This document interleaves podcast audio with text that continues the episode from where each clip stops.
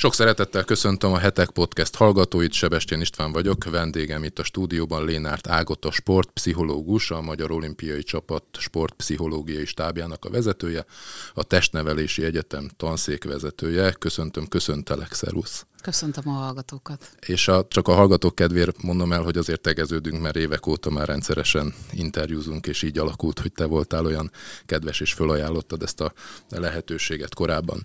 No, beszélgetésünk apropója az a Túri György körül kialakult botrány, úszó botrány, de én nem erről szeretnék, tehát nem az egyes ügyekről szeretnék veled beszélgetni, hanem egy nagyobb kontextusba helyezve az edző és a sportoló, a mester és a tanít tanítvány viszonyáról, hogyha lehet így fogalmazni. De ha megengeded, akkor mégiscsak ettől az apropótól indulnánk el, mert van két olyan érdekes nyilatkozat, vagy nyilatkozat részlet, amit én most felolvasnék, és innen bontanánk ki a témát, ha, ha szabad. Tehát Cselászló, aki ugye az elmúlt hetekben a pályafutása lezárását követően előállt azzal, hogy őt lelki és fizikai terror is érte Túri edzői munkája során. Többek között ezt nyilatkozta a 24.hu-nak. Gumikötelezés közben koki a faruddal. Ha nem úszod meg a szintidőt, akkor ugyanez a vízben. Képzeld el, amikor becsapsz 186-192-es púzussal és puff a fejedre. De ennél is rosszabb a lelki terror, mert abban éltünk, ez nem kérdés. Cseméig arról is beszél, hogy szerinte Túri György azt a szemléletet vallotta, hogy ha sikerül megtörni a versenyzőt, onnantól kezdve nem lesz önálló gondolata, avagy gondolkodás nélkül csak azt csinálja, amit én mondok neki. Ha megtörik, teljesen átadja magát, és csak így lehet a maximális teljesítményt kihozni belőle, így lehet biztosan eredményt elérni. Ugye ő ezt egy negatívumként mondta most el. Ehhez képest érdekes nagyon az, amit Magyar Zoltán, kétszeres olimpiai bajnok tornászunk mondott a Bliknek. Ezt is felolvastam. Az edzőm kegyetlen ember volt, de letérdelek előtte és megcsókolom a kezét, mert ez kellett ahhoz, hogy belőlem kétszeres olimpiai bajnok legyen. Ma már más világ van, de amikor én voltam gyerek, az 50-es, 60-as években elfogadott volt, hogy ütöttek minket otthon, az iskolában és a sportpályán. Sajnálom Cselacit és mindenki mást, akit vertek fiatalon, és ez lelki törést okozott nekik, de engem nem tört meg, sőt belátom, ez vezetett el ahhoz, hogy később kiemelkedő eredményeim legyenek. Magamtól, önszorgalomból biztosan nem sikerült volna a csúcsra jutnom, a pofonok nélkül nem lettem volna olimpiai bajnok, és nem lennék a nemzet sportolója. Hát én ezt meg pont fordítva gondolom. Na, ezt akartam kérdezni. Pontosan, úgyhogy bocsánat, hogy akkor rögtön egy ellentmondással indulunk. Tehát a nemzetközi tapasztalatnak, szakirodalomnak megfelelően ez a világ már elmúlt. És az, hogy valamelyik sportoló azt gondolja, hogy ő ennek ellenére lett, vagy ennek a segítségével lett bajnok, az csak azt jelenti, hogy nem tapasztalta meg a másik utat, másképp uh-huh. is mhm. lehetett volna. Tehát ez ma már nem elfogadott. Az kétségtelen. Még én is, amikor gyerek voltam, minket is vertek még az iskolában. Komolyan, Tehát neked igen, is voltak nekem ilyen is voltak ilyen élményeim, így van. De érdekes módon a mi sportágunkban nem, az már nem volt divat. Sportlövő De a sportlövészetben igen, ott nem volt divat. Legfeljebb a vezetőedző ment végig, és a puskapucoló veszővel verte a fekpadot, hogyha valami nem stimmelt, Aha. úgyhogy, de tényleg minket nem bántottak, de az iskolába megengedett volt egy-egy pofon, vagy barack, vagy hajhúzás, vagy egyéb dolog. Én azt gondolom, hogy az edzői repertoár beszűkülése kényszerítette az edzőket arra, hogy ilyen módon dolgozzanak. A mai sportpedagógia és sportpszichológia teljesen egyértelműen meghatározza, hogy melyek azok a motiváló tényezők, amiknek a mentén igenis ugyanezt az eredményt el lehet érni. Biztos, hogy minden sportoló életében vannak holdpontok, és ilyenkor nagyon nehéz helyzetben vannak a szülők is, hogy meddig érdemes sportoltatni, mert ugye van, aki kifutja a formáját, és azt mondja, hogy de jó, hogy akkor a szüleim nem engedték, hogy abba hagyjam, de vannak olyanok is szép számmal, akik beleöltek 10-15 évet, és nem érték el azt az eredményt, eredmény, tehát ez egy dilemma az edző és a szülő számára is. De az, hogy ilyen meg nem engedett eszközökkel érjenek el eredményt, ez ma már ténylegesen nem járja. Nagyon érdekes, mert egy társadalmi jellegű megközelítésből, ha nézzük, nagyon jó, hogy a szülők ezt most már észreveszik, mert bizony ezekben a korai 50-es, 60-as, még a 70-es években is volt egy olyan hallgatólagos megállapodás, hogy a szülő azt mondta, hogy hát ha így lesz bajnok, akkor legyen bajnok, és kvázi becsukta a szemét. De nem csak a szülők, maguk a sportolók is sokszor így gondolkoztak, nem? Igen, mert arra Lásd nevelték őket, igen, mert arra nevelték őket, hogy ez a jó módszer, ezt így kell csinálni. Tehát nem is láttak más mintát. Uh-huh.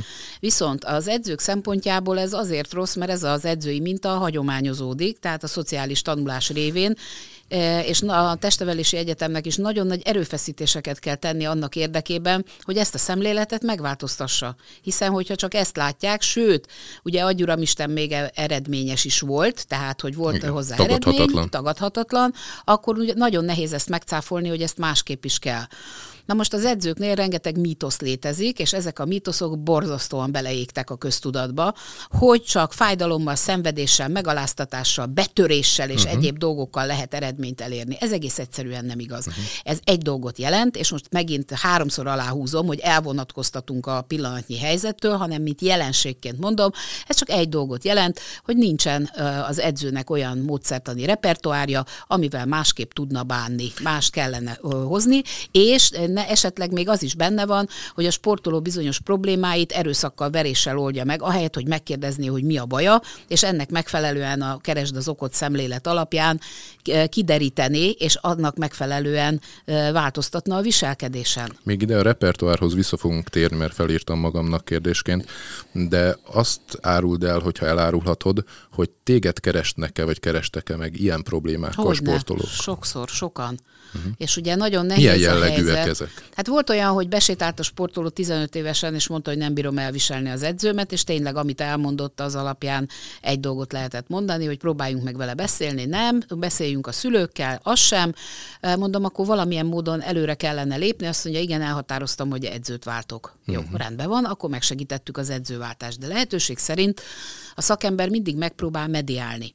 De nagyon nehéz helyzetben vagyok akkor is, amikor az egyik például pont nem vagyok rá büszke, hogy TFS tanítványnak mondtam, hogy ezzel a mentalitással nem lehet edzőnek lenni és sajnos ez be is bizonyosodott, mert eljárás zajlik ellene, uh-huh. sőt a Nemzetközi Szövetség meg is intette, a Magyar Szövetség hümmög, tehát hogy már, már vannak ilyen kirívó esetek, amikor már lehetett előre látni, hogy az illetőnek sem a tudása, sem a személyisége nem alkalmas arra, hogy gyerekek között edzői munkát végezzen. Uh-huh. Tehát ilyenkor nagyon nehéz, mert hiába mondom, hogy személyiségfejlődésre van szüksége, a módszertani dolgok elsajátítása mindenféleképpen szükséges. Ezek az emberek általában a személyiségükben is nagyon bizonytalanok, uh-huh. labilisak, és hogyha bárki jó szándékkal a fejlődés irányába, vagy a fejlesztés irányába mond bármit, abban a pillanatban vagy visszatámadnak, vagy azt mondják, hogy bolond a szakember, és ennek megfelelően nem lehet velük tárgyalni, mert valószínűleg személyiségzavarosak, vagy ennek megfelelően valamilyen problémát mutatnak, ami akadályozza az ő fejlődésüket. Uh-huh. Na most, ha ehhez hozzátesszük, hogy van még olyan edző, edző, aki valamilyen módon frusztrált, akadályoztatott valamiben, sőt, még ráadásul szorong is, ez a legszebb kombináció, akkor azt mind-mind-mind a sportolón fogja leverni. És a formaidőzítésben az egyik legnagyobb probléma, amikor az edző szorong, és azt mondja, hogy na, abból nem lesz baj, tegyünk rá egy lapáttal. És pont abból lesz a baj, hogy addigra már túledzi a sportolót, akár fizikálisan, akár mentálisan. Vagy mentálisan is olyan terhet rak rá, hogy ezt meg kell nyerni, mert különben hűha, mi lesz, hogyha ezt hmm. nem, nem teszed meg, és így tovább.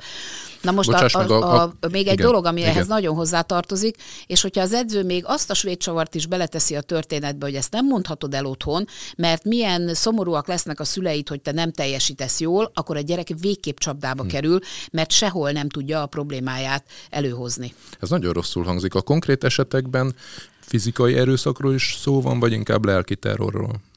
Nagyon sokszor sajnos ez még kombinálódik is. Uh-huh és ennek megfelelően még nehezebb a dolog, és sokszor a, a sportolók arról számolnak be, hogy az, hogy verik őket, az egy dolog, de a, a lelki terror az, az talán még jobban fáj, mert az hosszú távon a személyiség leépülését okozza.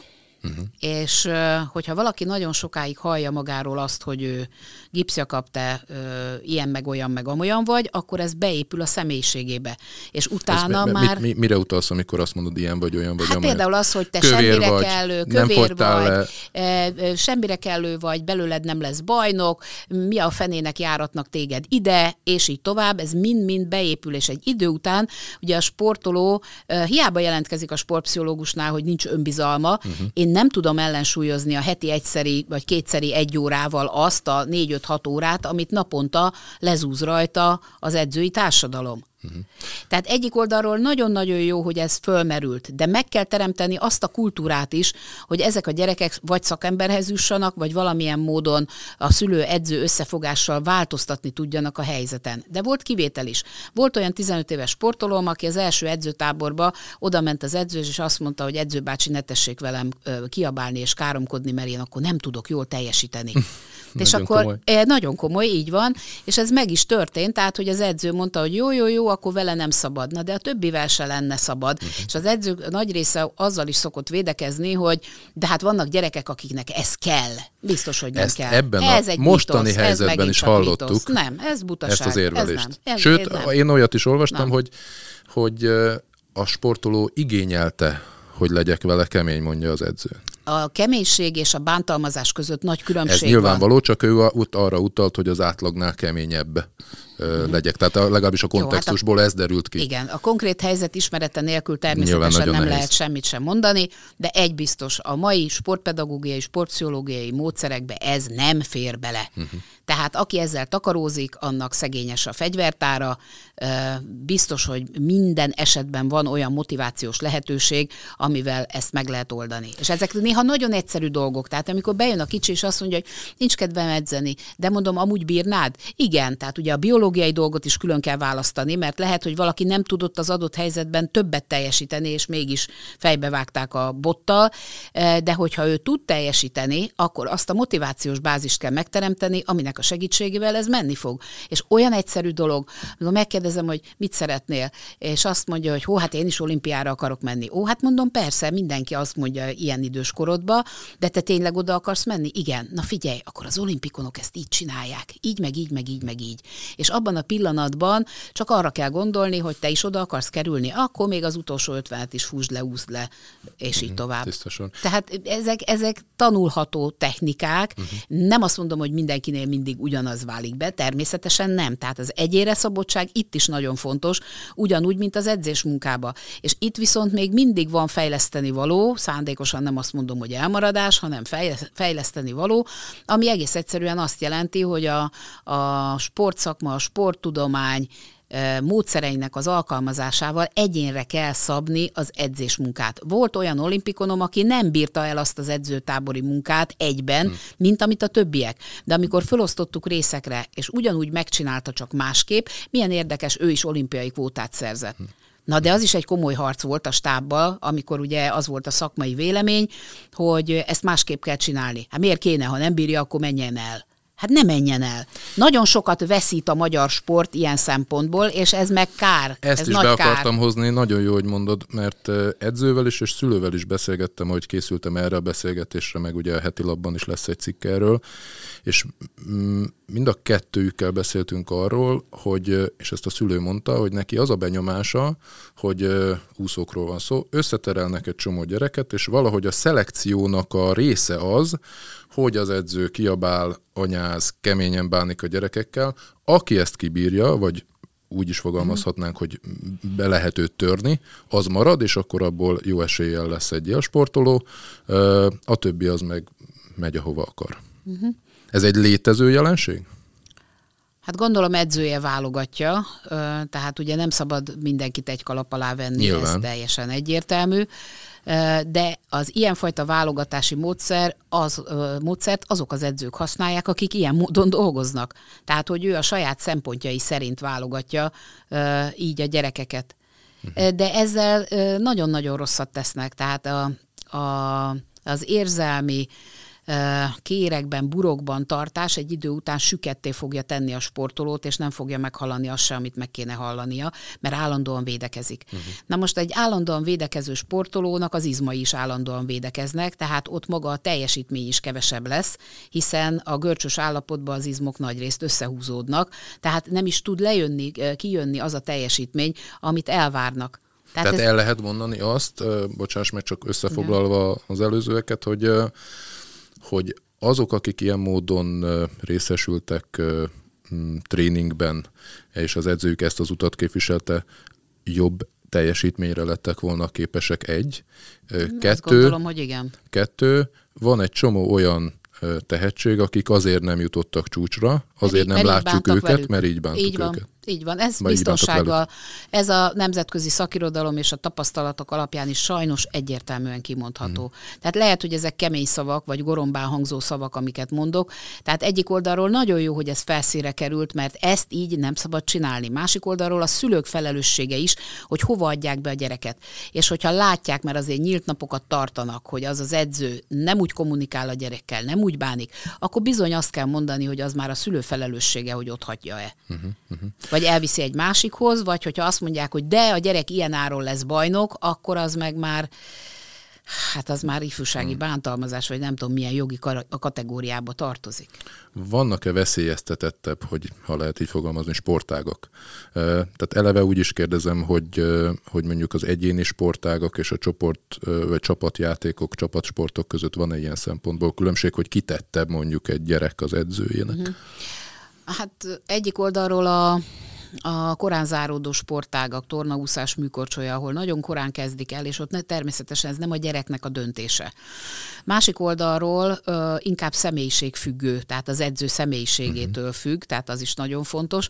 A másik meghatározó tényező pedig az, hogy 7-8-9 éves korban lehet igazán eldönteni, hogy valaki melyik sportágra jó tehát a korán záródó sportágak kivételével akkor kellene egy olyan sportági szűrést vagy tanácsadást csinálni, hogy a gyerek jó sportágat válasszon, amiben jól is érzi magát, és az alkatának, a fizikumának, a testösszetételének megfelelően jól fog tudni teljesíteni. Uh-huh. Nagyon-nagyon sokat nyerne a magyar sport, ha ugyanazt a, az átkosban ö, szocialista módszernek minősített dolgot ö, csinálnák, pedig az tényleg jó volt, hogy ebben az életkorban leszűrték az összes gyereket, és ott irányították el őket megfelelő sportágakra. Uh-huh. Tehát ez egyáltalán nem volt rossz, természetesen nem volt kötelező elfogadni, de amikor azt mondták, hogy várhatóan te ilyen magas leszel, ilyen lesz a testösszetételed, neked ezt a to- sportágat, vagy ezeket a sportágakat, mert többet is javasoltak, az azért nem működött rosszul. Uh-huh. De aztán ott is voltak ilyen édes kis fejreállások, mint például a boldogult NDK-ban, hogy kiválasztották azokat a gyerekeket, akikről azt gondolták, hogy két méter magasak lesznek,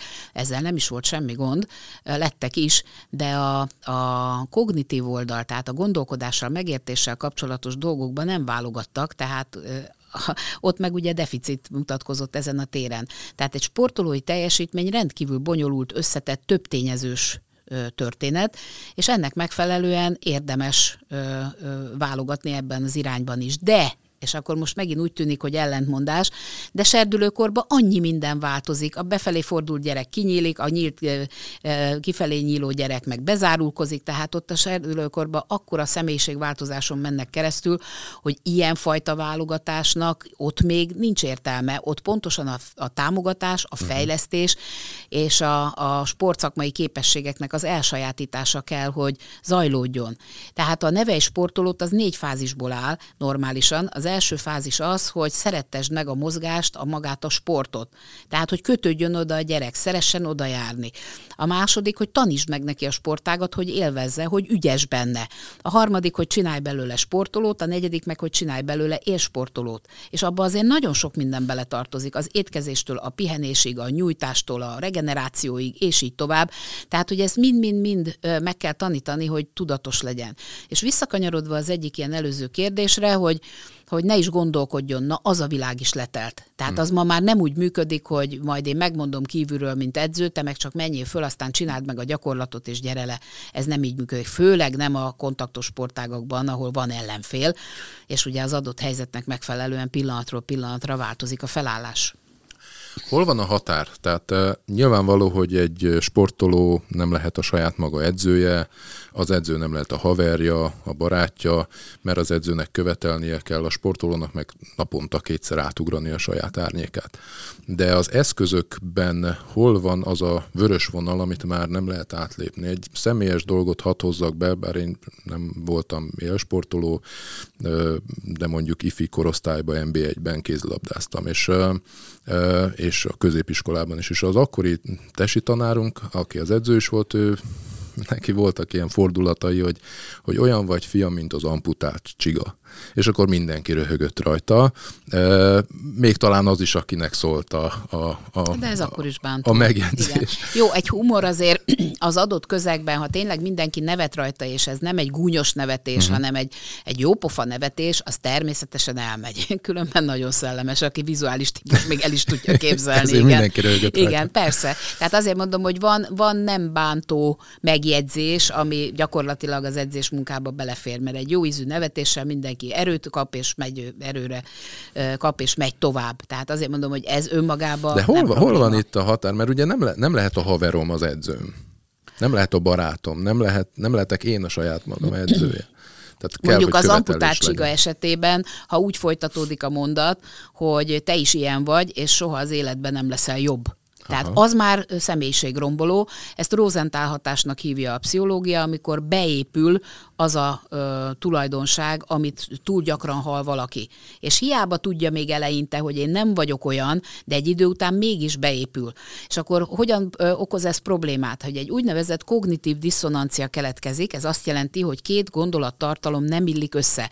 Tehát ha azt mondják rólam, hogy amputált csiga vagyok, de én tudom, hogy nem vagyok az, de szeretnék jobb lenni, és ennek megfelelően ö, nem tudok ebből a helyzetből kijönni, akkor ez a két gondolattartalom, ha összeüt, ütközik, eh, két lehetőség van. Egy, hogy elhiszem, akkor viszont a személyiség már ugye sérül megfelelő módon, vagy nem hiszem el, és akkor elkezdek küzdeni ez ellen. De ez ellen küzdeni, főleg ha az edző minden nap mondja, hogy én milyen vagyok, egy idő után reménytelenné válik és ez a küzdelem utána már egy összeomláshoz vezet, vagy legalábbis egy beletörődésbe, vagy egy regresszióba, tehát egy visszacsúszás egy korábbi fejlettségi szintre, és azzal már a sportoló nem tud jól teljesíteni, főleg, hogyha hozzátesszük a társas támaszból, vagy a támasz nélküliségből adódó helyzetet, amikor az öltözőbe is elkezdik majd savazni, hogy te milyen vagy. És onnantól kezdve ráadásul szociálpszichológiai oldalról tekintve peremhelyzetbe kerül a sportoló, ami azt jelenti, hogy onnan már nagyon nehezen tud visszajönni, tehát kiszorul,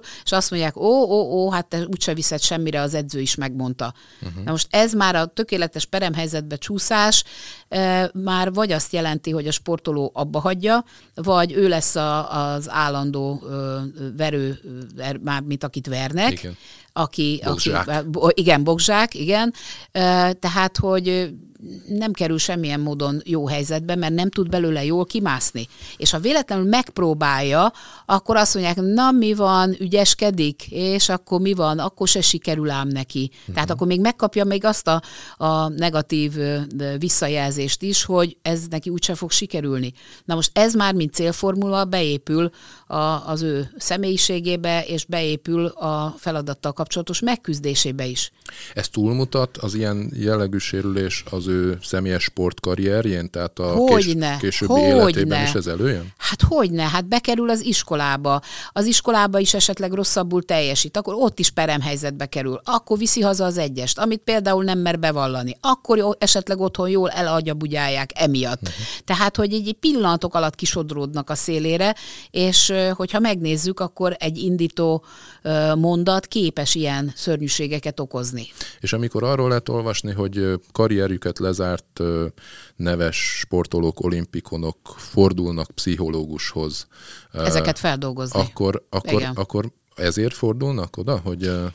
Ezért is, tehát az átállás a civil karrierre, ez az uh-huh. egyik fele a történetnek, viszont a sportoló általában elég okos, és szembesül azzal, hogy a sport kapcsán neki mozaikos a személyiség fejlődése. Ami megküzdés, ez, ez azt jelenti, hogy ami a megküzdéséhez, a sportbeli teljesítéséhez kell, abban általában ügyesebb, fejlettebb, de mondjuk a társadalmi normáknak való megfelelés, elvárás, tehát úgymond a civil életben bizonyos tevékenységeket nem tud úgy jól csinálni, vagy nem olyan mértékben, mint ahogy ő szeretné, hiszen abban ő nem volt járatos. Főleg akik élsportolók és ebből élnek, tehát hogy sportállásban kapják a fizetésüket, utána elég nehéz helyzetbe kerülnek, mert ha főleg, ha nem akar a sportba maradni, akkor mihez ért, de amihez ért, vagy esetleg elvégzett egyetemet, főiskolát, abban még nem volt gyakorlata. Tehát nekik az egy másik sportág, a szószoros értelmében, hogy hogyan Igen. tudnak beilleszkedni a társadalomba, Igen. és hogyan tudnak ott sikeresek lenni. Viszont a pozitívum az, hogy a megküzdési mintáik meg általában jobbak, tehát egy hétköznapi ember nem olyan kitartó, mint egy sportoló. Tehát ha egy sportolónak nem megy valami, és egy és sportolóról beszélünk, az addig csinálja, amíg nem fog sikerülni neki. Nyilván. Beszéljünk akkor a pozitív oldaláról a dolognak. Tehát említetted, hogy ti erőfeszítéseket tesztek már, mint a Testnevelési Egyetem, hogy ez a fajta kultúra, edzői kultúra változzon.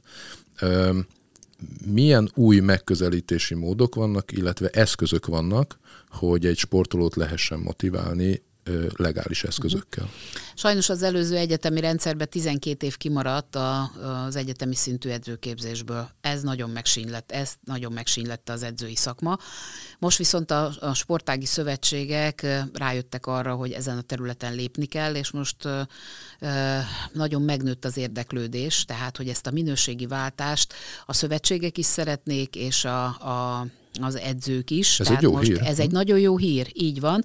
Ez az egyik fele, a másik fele, hogy megreformáltuk az edzőképzést, és egy csomó olyan uh, tantárgy is bekerült, aminek a segítségével, tehát például a kommunikáció, a bánásmód, az alkalmazott sportpszichológia, alkalmazott sportpszichológia az élsportban, aminek a segítségével az edzők kapnak lehetőséget arra, hogy elsajátítsák ezeket a dolgokat gyakorlati szinten is. Uh-huh. És a harmadik dolog, ami nagyon fontos, hogy konzultációra mindig készen állunk, tehát hogyha egy edző ezzel kapcsolatosan szeretne segítséget kapni, akkor ezt a tanszéken ingyen és bérmentve megkapja. Az ingyen nem azt jelenti, hogy rossz minőségben, hanem pont fordítva a legmagasabb szinten. Tehát ez a mentorálás, tutorálás rendszerű dolog. Élnek ez, ezzel a lehetőséggel? Igen, most már egyre többen, sőt, aki okos edző, az arra is rájön, hogyha egy jól működő stáb veszi körül, akkor ő neki egyrészt kevesebb dolga van, kettő, a felelősség is megoszlik, hiszen a stáb megfelelő módon koordinálja ezeket a dolgokat, és tanácsot ad a terhelhetőségtől kezdve minden más dologban is. Tehát, hogy ez a stáb munka az edző munkáját fogja segíteni. Tehát kell például egy sportpszichológus a stábba. Hát például orvos, gyúró, dietetikus, sportpszichológus, így van. Tehát ez ma már elképzelhetetlen. Tehát a stábmunka az nemzetközileg is egy teljesen elfogadott standard. Ezen már nincs mit vitatkozni. Tehát, uh-huh. hogy itt valaki azt mondja, hogy ez nem kell, akkor az azt jelenti, hogy ő le van maradva 20-30 évvel uh-huh. Minimum. Még egy kényesebb, vagy kényesebbnek ható témát itt is hat hozzak be. Ugye ezekben a viszonyrendszerekben, amikor úgymond hatalmi szerepben van valaki, vagy tekintélyi szerepben, és hajlamos mondjuk arra, hogy ilyen eszközökhöz, terrorhoz nyúljon, akkor sokszor felmerül az elmondottak alapján az is, hogy szexuális abúzus is történik. Mi a dinamikája egy ilyen viszonyrendszernek, hogy, hogy ez megtörténhet? Tehát hogy, hogy jön, a, úgy is kérdezhetném, hogy jön ahhoz egy edző, hogy hozzányúljon az én gyerekemhez? Sokféle kiinduló pontja lehet a történetnek, de egy biztos, hogy az edző ugye nagyon sokat van a, a tanítványjal, és ott esetleg a, főleg a serdülőkorban egy-két félreérthető jelzés alapján az edző följogosítva érezheti magát, hogy ez beleférhet a dologba. De a, ha megint egy nagyon rövid történelmi visszapillantást engedünk, akkor pont a, a boldogult NDK-ban volt divat, hogy meghatározott versenyek előtt az edző szexuális viszonyt folytatott a sportolóval, mert hogy tudományosan bebizonyították, hogy ha teherbe esik, akkor megváltozik a hormonális háttér, és ezt az edző nem bízta másra. Ez azért elég meredek. Igen. Hát nem is reklámozták annak idején, de tudtuk, hogy ez, ez így működik. Hm. Hm. És az természetesen, hogy azt most az hogyan tálalták, hát az is egy másik kérdés, de hát ez attól még ez kőkemény erőszak. Uh-huh. És hogy van az, hogy ez évekig nem jut ki mondjuk ebből a közegből? Azért, mert a versenyző tudja, hogy ha kinyitja a száját, akkor kirúgják. Uh-huh. És neki fontosabb a hát karrierje? neki fontosabb a karrierje, vagy bármilyen más szempont, meg hát milyen kellemetlen, meg milyen, milyen szörnyű, hogyha ez kiderül, tehát ugye ennek van azért a csapaton belül, kívül társadalmi vonatkozása, és hát azért az emberek nagy része még mindig nem azt mondja rá, hogy ó szegény, hanem hogy hát például, hogy ő akarta, ő uh-huh. csinálta, az ő, hibája. az ő hibája, tehát nagyon sok olyan negatív visszajelzést is kap, ami, ami miatt ötvenszer meggondolja, hogy ezt elmondja. Viszont a szakember nagyon hamar rájön. Uh-huh. Tehát vannak olyan jelek, aminek a segítségével ezt föl lehet ismerni, és ö, ö, olyankor viszont, főleg ha a sportoló tudja, hogy megbízhat a szakemberben, mert meg is kell, hogy bízzon, aki betartja, tehát már mint olyan értelemben, hogy komolyan veszi a titoktartást, ö, ott azért el szokták mondani ezt a dolgot, és ott a, ennek megfelelően a trauma oldásra is szükség van, tehát hogy ezt valamilyen módon helyére kell tenni, hogy tovább tudjon menni a dolog, de önmagában maga a, az, hogy ez megtörtént, az, az mindig visszaveti a teljesítményt. Nagyon ritkán lehet látni olyat is, ami szerencsésen alakul. Tehát, hogy volt olyan is, hogy az edzőnek volt egy rossz házassága, és a tini lány 16-17 évesen incselkedett vele, és mondta neki, hogy én leszek a feleséged. Uh-huh. És láss csodát, az lett, és azóta már két gyerek boldog anyukája, és boldog házasságban élnek. Tehát láttam De azért ez a kivétel. Ez a kivétel, ez a kivétel igen, azért ami ez a kivétel. A igen. Um, nem csak a szexuális abúzusnál, hanem egyáltalán a lelki terrornál, vagy a fizikai erőszaknál is nagyon ilyen mintaszerű, hogy ahogy a Csalacinál is látjuk, hogy a pályafutása után lép elő ezzel. Igen, mert a pályafutása kellős közepén ezt nem tudja végigvinni. Mert biztos, hogy valamilyen módon megtorolják. Biztos.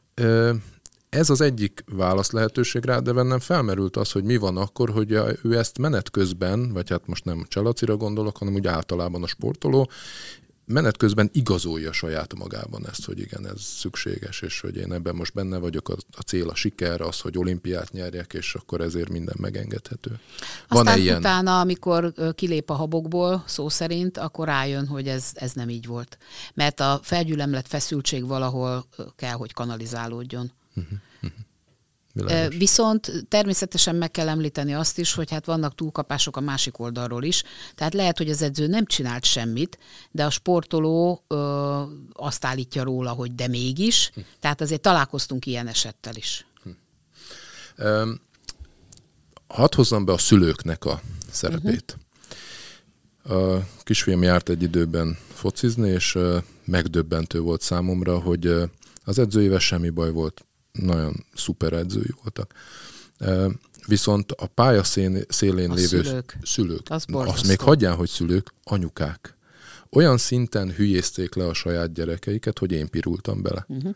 Éppen ezért kell uh, szülők akadémiáját csinálni, vagy legjobb esetben uh, szülői értekezletet, hogy hogyan legyen a jósportoló gyerekének a jósportoló szüleje. És meg kell tanítani, hogy mit szabad, mit nem szabad, és ott is ugyanúgy kell a magam mellé állítással uh, intézni a dolgot, hogy ugye ön is azt szeretné, hogy jó sportoló gyereke legyen. Igen, no akkor ennek érdekében ezt meg ezt meg ezt kell csinálni. Például ne látogassa az edzést. Igen. Különben én ezt nagyon komolyan gondolom, az iskolába se engedik be a szülőt, nem fog beülni a matematika órára, a magyar órára, akkor miért pont az edzésre menne be? Az edzés jó esetben egy ugyanolyan pedagógiai folyamat, a szülőnek ott semmilyen keresnivalója nincs, én ezt nagyon határozottan gondolom, és ugyanígy a nemzetközi irodalom is így gondolja. Természetesen legyenek nyílt napok, bizonyos sűrűséggel, amikor a szülő elmehet, megtapsolhatja a gyerekét, de nem kiabálhat be, nem zavarhatja meg az edzést. Tehát a szülőket is nevelni kell, ez egy külön szakma, andragógiának hívják, ez a felnőtt nevelés, és igenis szükség van rá. Tehát van, amikor a szülő tényleg csak a, a legjobb indulattal szeretné, ha a gyereke ö, jobban csinálná a dolgokat, de nem tudja azokat az alap dolgokat, hogy ha ő bekiabál, akkor a gyerek nem tud kétfelé figyelni, és a megosztott figyelem ugye értelemszerűen nem fog jó irányba vezetni. Tehát ezeket el kell mondani mind a szülőknek, hogy ö, egy ilyen helyzetben hogyan kell, hogyan illik viselkedniük, főleg azért, hogy jó legyen a teljesítmény. Mi az a három legfontosabb szabály egy, szülő, egy sportszülő számára, hogy mit ne csináljon mondjuk a egyesével. Több is van. Mondhatunk több, ötöt is. Igen, több is van. Hát a, az amerikaiak ezt úgy hívják, hogy tilos a car coaching, ami azt jelenti, hogy vége van a versenynek, és akár nyert a gyerek, akár nem, rögtön az autóban hazafelé elkezdik kielemezni a dolgot, és ilyenkor csodálkoznak a szülők, Mennyire hogy a, így van? a bal fenéken elkerekíti őket, hogy hagyják békibe, és ez tényleg így van. Tehát az még egy úgynevezett megváltozott tudati határállapot. Akár nyert, akár vesztett. Tehát ilyenkor tessék békibe hagyni a gyereket, kivéve, hogyha a gyerek mondja azt, hogy apa, hogy láttad, hogy az hogy volt, anya, hogy volt az, az egy másik történet. De a, a versenynek le kell csengenie. Éppen ezért az edzői szakmában is alapszabály, hogy egy rövid visszajelzést a teljesítményről adnak, de a részletesebb értelmezést nem aznap csinálják, mert akkor még a verseny hatása alatt van a sportoló, uh-huh. hanem inkább másnap. Tehát hogy ez egy fontos dolog. A másik, hogy ugye van támogató ö, ö, szülő, van olyan, aki tiltja a sportolást, meg van a közömbös, aki nem tudja eldönteni, hogy most tényleg tehetséges a gyereke, vagy nem.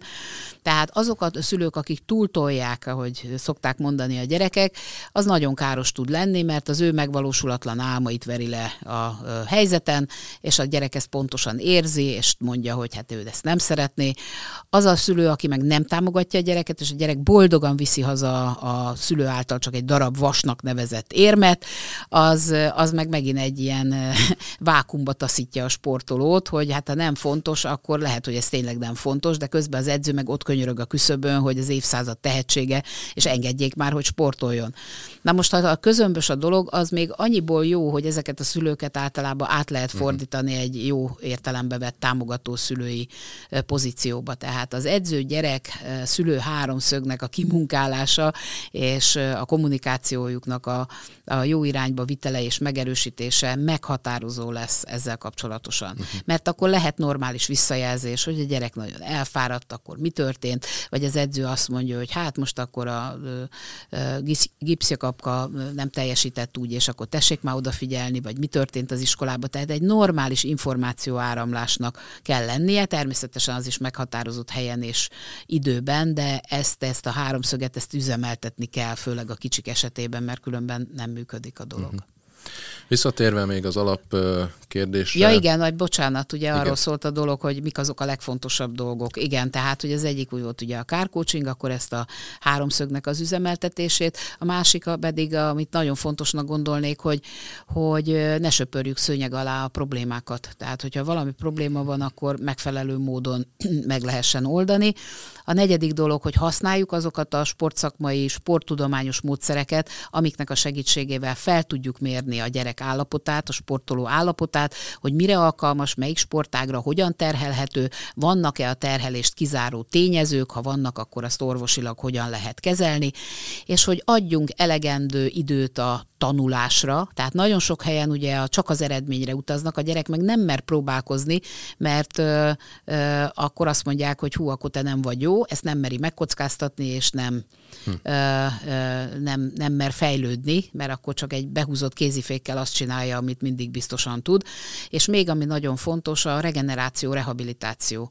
Tehát amikor a, a, a, nincs meg az a lehetősége a szervezetnek, hogy regenerálódjon, akkor ugye ezt tréfásan szokták mondani, ami bizony nem tréfa dolog, hogy megáll a fejlődésben, megáll mhm. a növésben, és szó szerint megáll, mert hogyha a szervezetnek az a dolga, hogy egyik napról a másikra folyamatosan készelétbe kell lennie, akkor nem fog tudni nőni.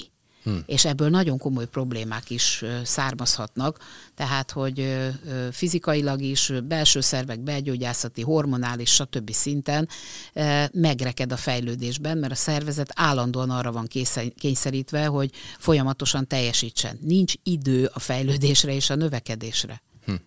Na, ezeket gondolnám a legfontosabbaknak. Szuper, Aztán nagyon biztos hasznos, van még... köszönjük szépen. Mm, még egy utolsó kérdést engedj meg, hogy hogy az egész beszélgetésünk bizonyos szempontból arról szólt, hogy milyen nagy szükség van önismeretre, meg pszichológiai ismeretekre a sportvilágában az edzők oldaláról elsősorban, de nyilván a sportolók részéről is.